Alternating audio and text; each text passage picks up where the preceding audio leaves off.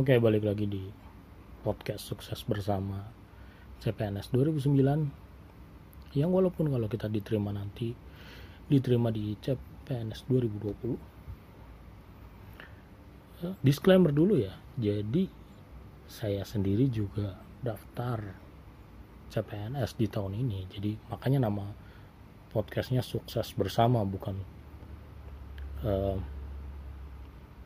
silakan materi silakan mendengarkan atau apa tapi ya intinya kalau saya rekaman podcast ini berarti saya lagi belajar. Selain itu ya bukan belajar aja gitu namanya.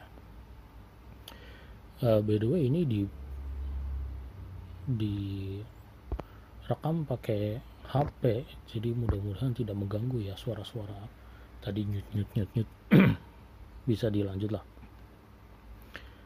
uh, saya sendiri nanti tes minggu depan tanggal 3 jadi mungkin akan ngebut belajar. Mudah-mudahan jadi manfaat. Nanti sisanya buat teman-teman yang uh, tes tanggal 24, 25, 27, 28 Februari nanti bahkan masih ada kalau nggak salah bisa sambil dengerin terus. Tapi kontennya pasti selesainya sih sebelum tanggal 3 jadi mungkin weekend ini atau Jumat udah selesai atau mungkin Sabtu Minggu sampai ya mungkin sampai uh, hari Minggu kali. Atau pokoknya direkam aja terus selama saya belajar nanti diuploadnya sehari satu ke atau 12 terus.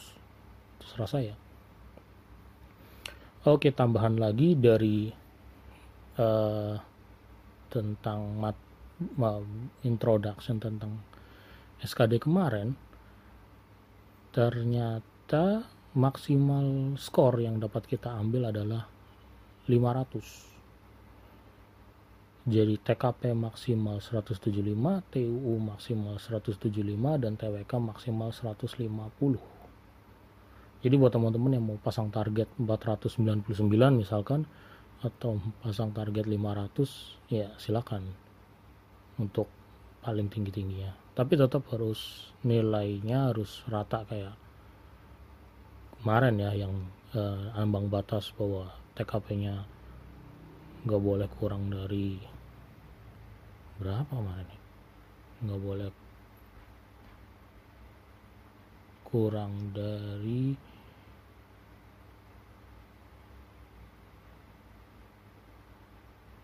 oh kok lupa saya pokoknya yang TU nya nggak boleh kurang dari hmm, 60 ya bukan sih bentar bentar. Kok kumlot mulu dari tadi yang nongol? Saya sendiri nggak daftar kumlot. Ya saya sendiri daftarnya umum aja. Nah, jadi target saya sih setinggi tingginya sih tapi mudah-mudahan lolos. Oh ya 126 untuk TKP 80 untuk TU dan 65 untuk TWK jadi untuk teman-teman yang uh, pengen ngambil apa minimal 400 gitu 450 ya silakan. Yang penting jangan di bawah dari nilai-nilai tadi. Oke gitu aja kita lanjut ke pembahasan pertama. Hari ini adalah tentang materi pertama yaitu nasionalisme. Ya yang seperti gue katakan sebelumnya bahwa bab pertama ini tentang nasionalisme adalah sebenarnya eh, tameng bagi pemerintah supaya teman-teman yang punya paham radikalisme nggak bisa jadi ASN nggak bisa lolos jadi ASN karena ya tadi berarti ntar kok gue ngaco sih? Berarti ada radikalisme ada nasionalisme. Mereka berdua tuh sangat berlawanan ya. Apa sih ada isme dua-duanya? Apa sih itu isme akhiran isme? Kalau ya sambil belajar bahasa Indonesia juga. Kalau teman-teman ingat bahwa isme adalah artinya itu suatu paham atau ajaran atau bahkan ke kepercayaan. Jadi eh, anarkisme radikalisme nasionalisme separatisme nah itu belakangnya isme-isme itu adalah ajaran. Nah nasional sendiri atau paham tadi ya ajaran atau paham. Nasional sendiri kan artinya adalah bangsa. Nation itu kan bangsa. Jadi apa arti nasionalisme itu?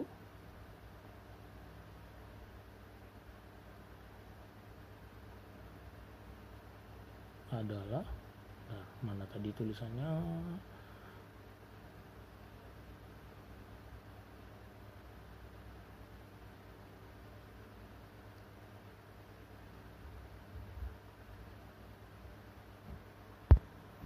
kan dibilang tujuan dari nasional tujuan dari diberikan nasional soal tentang nasionalisme adalah soal dengan tujuan mampu mewujudkan kepentingan nasional melalui cita-cita dan tujuan yang sama dengan tetap mempertahankan identitas nasional.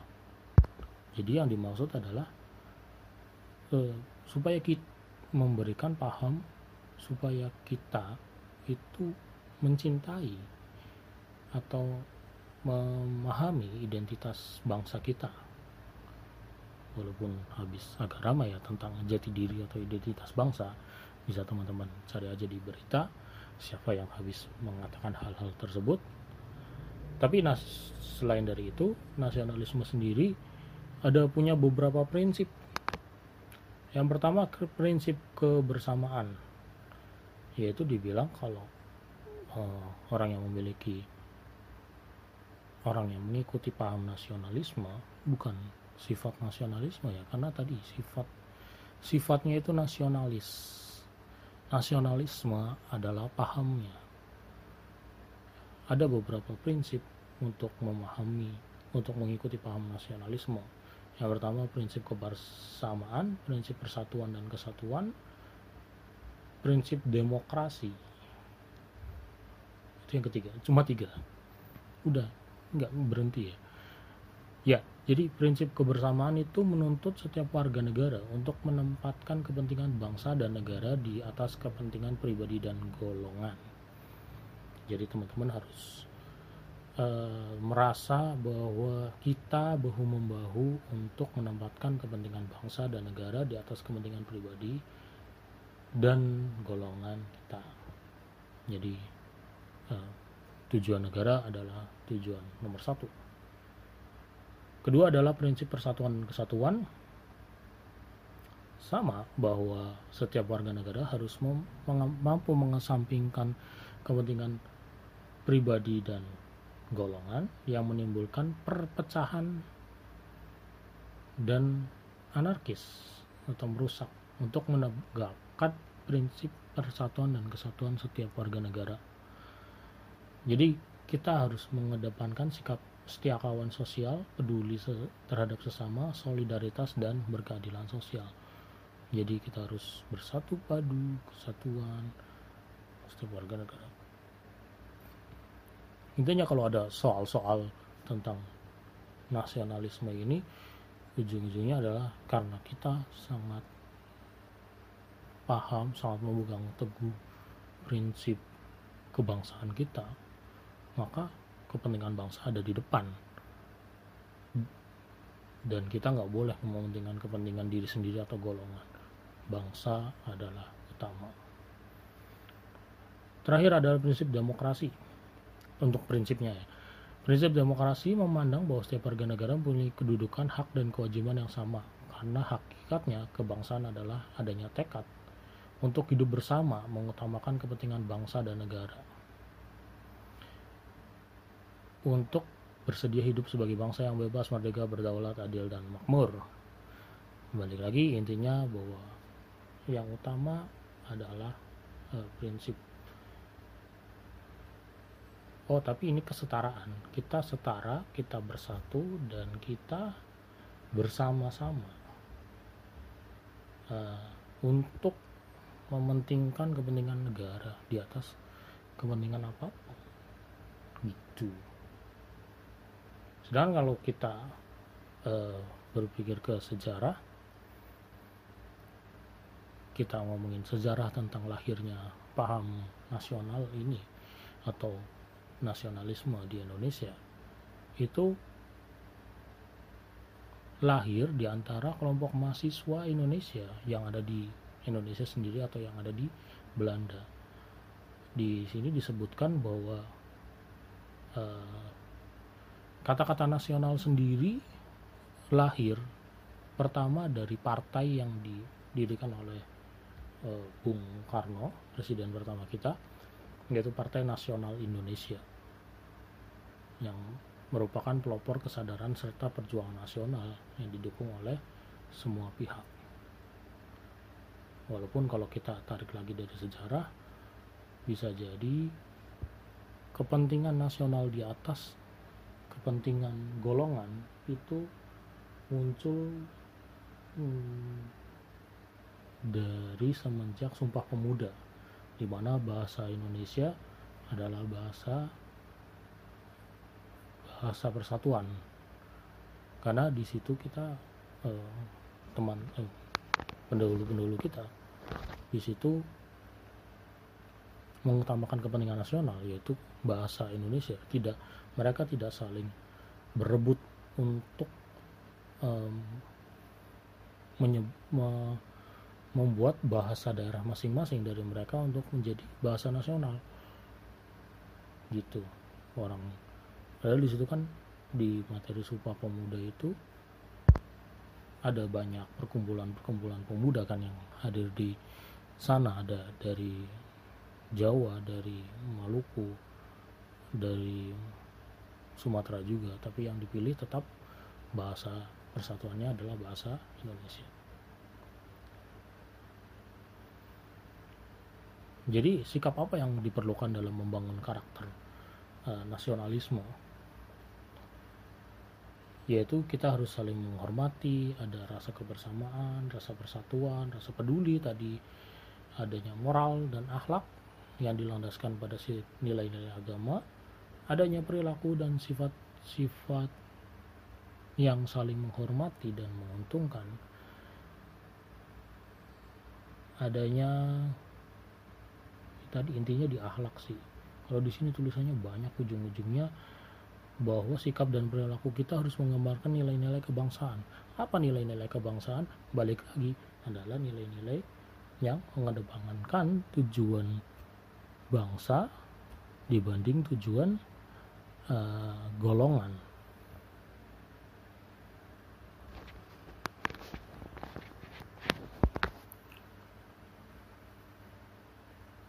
Selain itu ada banyak sih pengertian-pengertian nasionalisme lain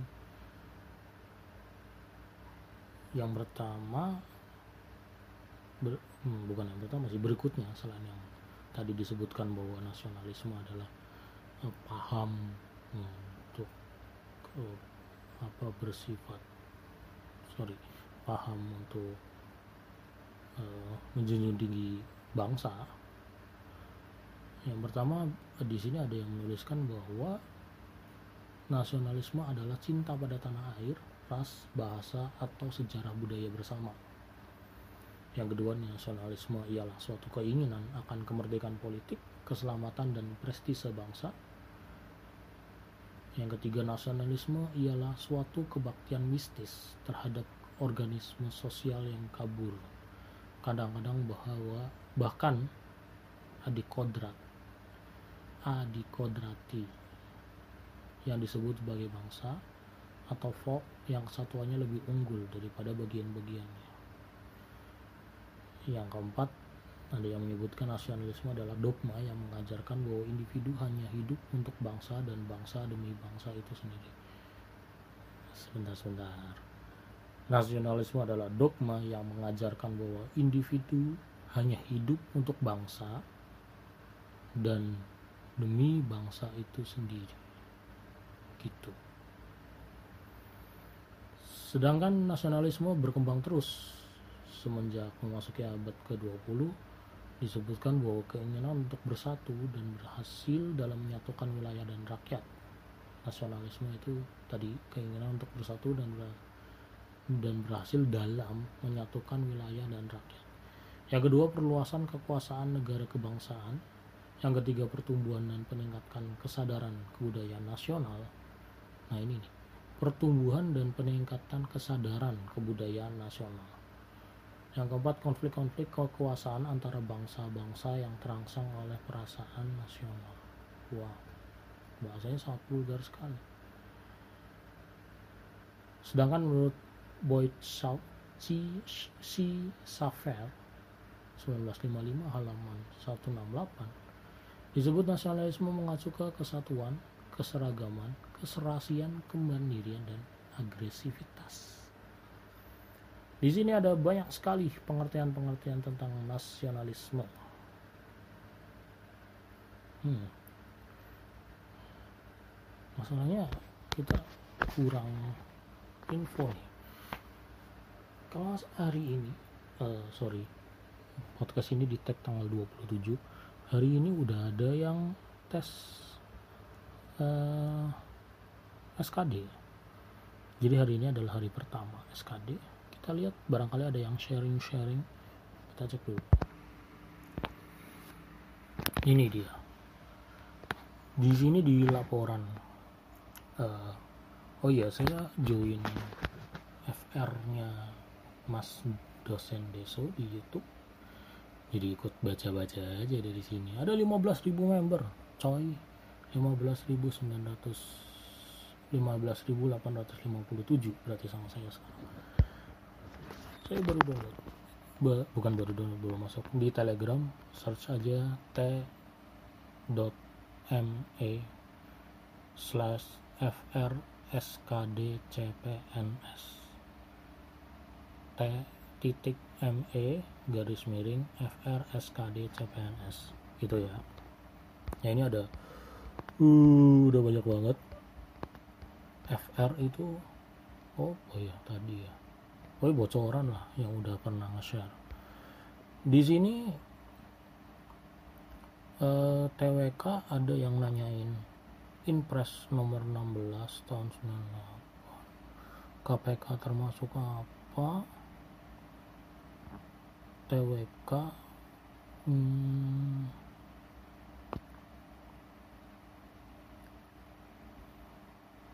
nggak ada nggak ada yang menyebutkan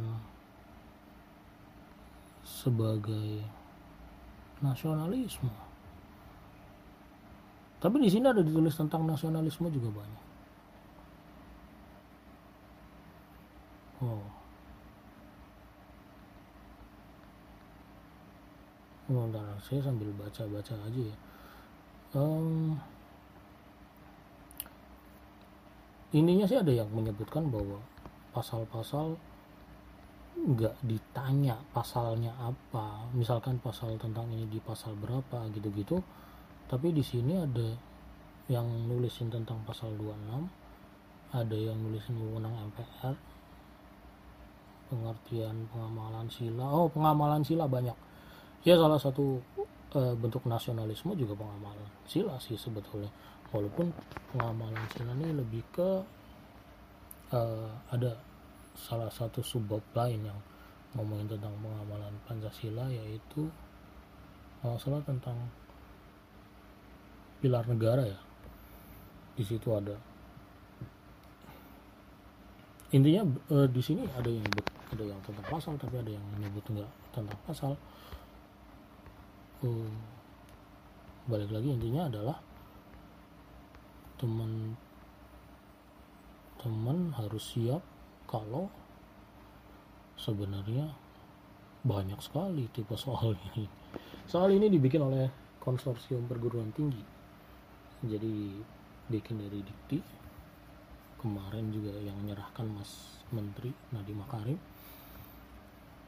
Ya siap-siap aja lah. Yang penting kita belajar saja maksimal mudah-mudahan dapat nilai paling tinggi. Ada yang udah udah cerita bahwa dia dapat nilai 300 lebih jadi ya let's see lah. Tapi beberapa orang menyebutkan bahwa TWK paling sulit di antara tiga yang lain. Jadi teman-teman belajar aja. Oke. Dan intinya tadi juga ada yang menyebutkan bahwa lebih banyak tentang contoh-contoh kasus. Jadi nanti soalnya panjang-panjang tiap nomor bacaannya panjang banyak dan teman-teman harus paham itu yang dimaksud apa yang diinginkan oleh si pembuat soal apa teman-teman bahasnya apa. Jadi eh, kayaknya kita skip aja nih pengertian nasionalisme menurut para ahli. Tidak ada yang bahas di sini di hari pertama. Karena sebetulnya hari pertama udah banyak sekali yang uh, ikut ujian nah, hari pertama udah banyak sekali yang ikut ujian jadi mudah-mudahan udah lengkap. Inilah hebatnya Indonesia ya. Kita saling gotong royong bahkan dalam apa pun. Mungkin dianggap yang setelah yang nggak tes hari ini bukan bagian dari saingan mereka. Which is good. Yang penting kita bisa dapat informasinya. Berterima kasihlah. Terima kasih mas dosen Deso dan kawan-kawan di FRSKD CPNS 2020 uh, kita bahas lagi aja tentang nasionalisme. Kita cari lagi tentang nasionalisme yang contoh soal. Contoh soal. Bah oke. Okay. jadi tadi uh, bentuk contoh soal nasionalisme berarti lawannya adalah bentuk-bentuk radikalisme gitu kan. Jadi misalkan ada bentuk uh, orang yang tidak cinta terhadap negara uh, benar apa enggak atau itu merupakan penyimpangan apa. Misalkan di sini contoh soalnya uh, kalau ada ledakan bom bunuh diri itu merupakan bentuk penyimpangan sila keberapa. Satu atau dua atau tiga intinya tentang nasionalisme itu bias eh, berarti penyimpangan antara sila ke satu sila kedua atau sila ketiga. Penyimpangan tentang berketuhanan agama nah, kalau kita berketuhanan berarti kita pasti kita akan menempatkan kepentingan umum di atas kepentingan pribadi. Gitu kan? Yang kedua.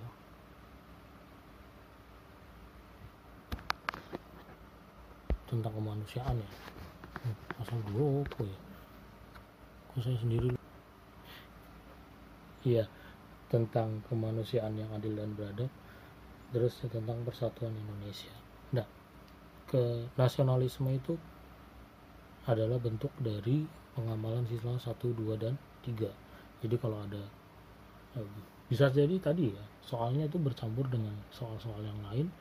Jadi misalkan bentuk eh, pelanggaran sila. Pertama yaitu bisa aja termasuk soal nasionalisme. Kedua ya bentuk apa ketiga ya bentuk apa. Karena ya, pokoknya kita disuruh belajar tentang itu aja. Nah tadi kalau misalkan tadi untuk ledakan oh, orang meledakan diri hmm, paling aman adalah tentang kemanusiaan. Jadi jawabannya harusnya penyimpangan pasal kedua yaitu kemanusiaan yang adil dan beradab ya orang yang meledakan diri tidak mungkin punya rasa kemanusiaan dong. Seharusnya kan begitu. Terus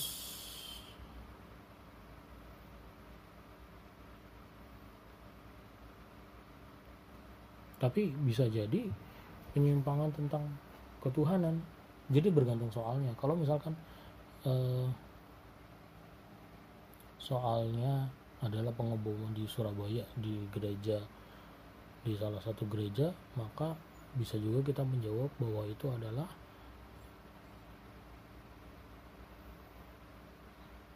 pelanggaran untuk sila pertama ketuhanan yang maha esa. Karena di situ uh,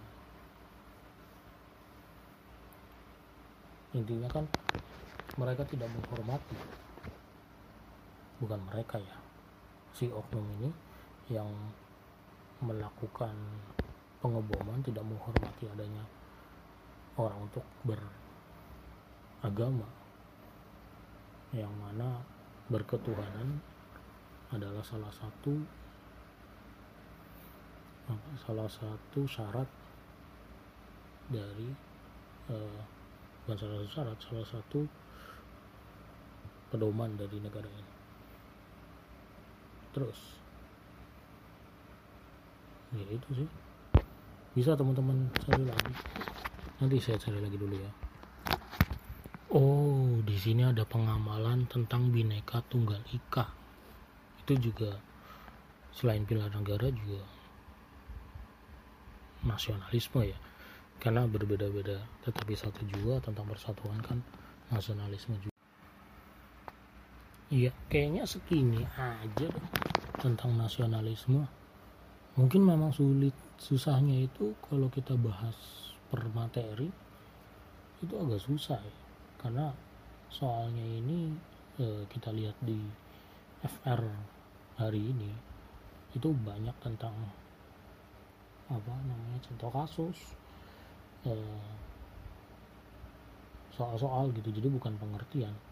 Intinya adalah untuk untuk dipegang aja ya bahwa tentang nasionalisme ini adalah kita harus mementingkan kepentingan negara di atas kepentingan pribadi dan golongan di situ.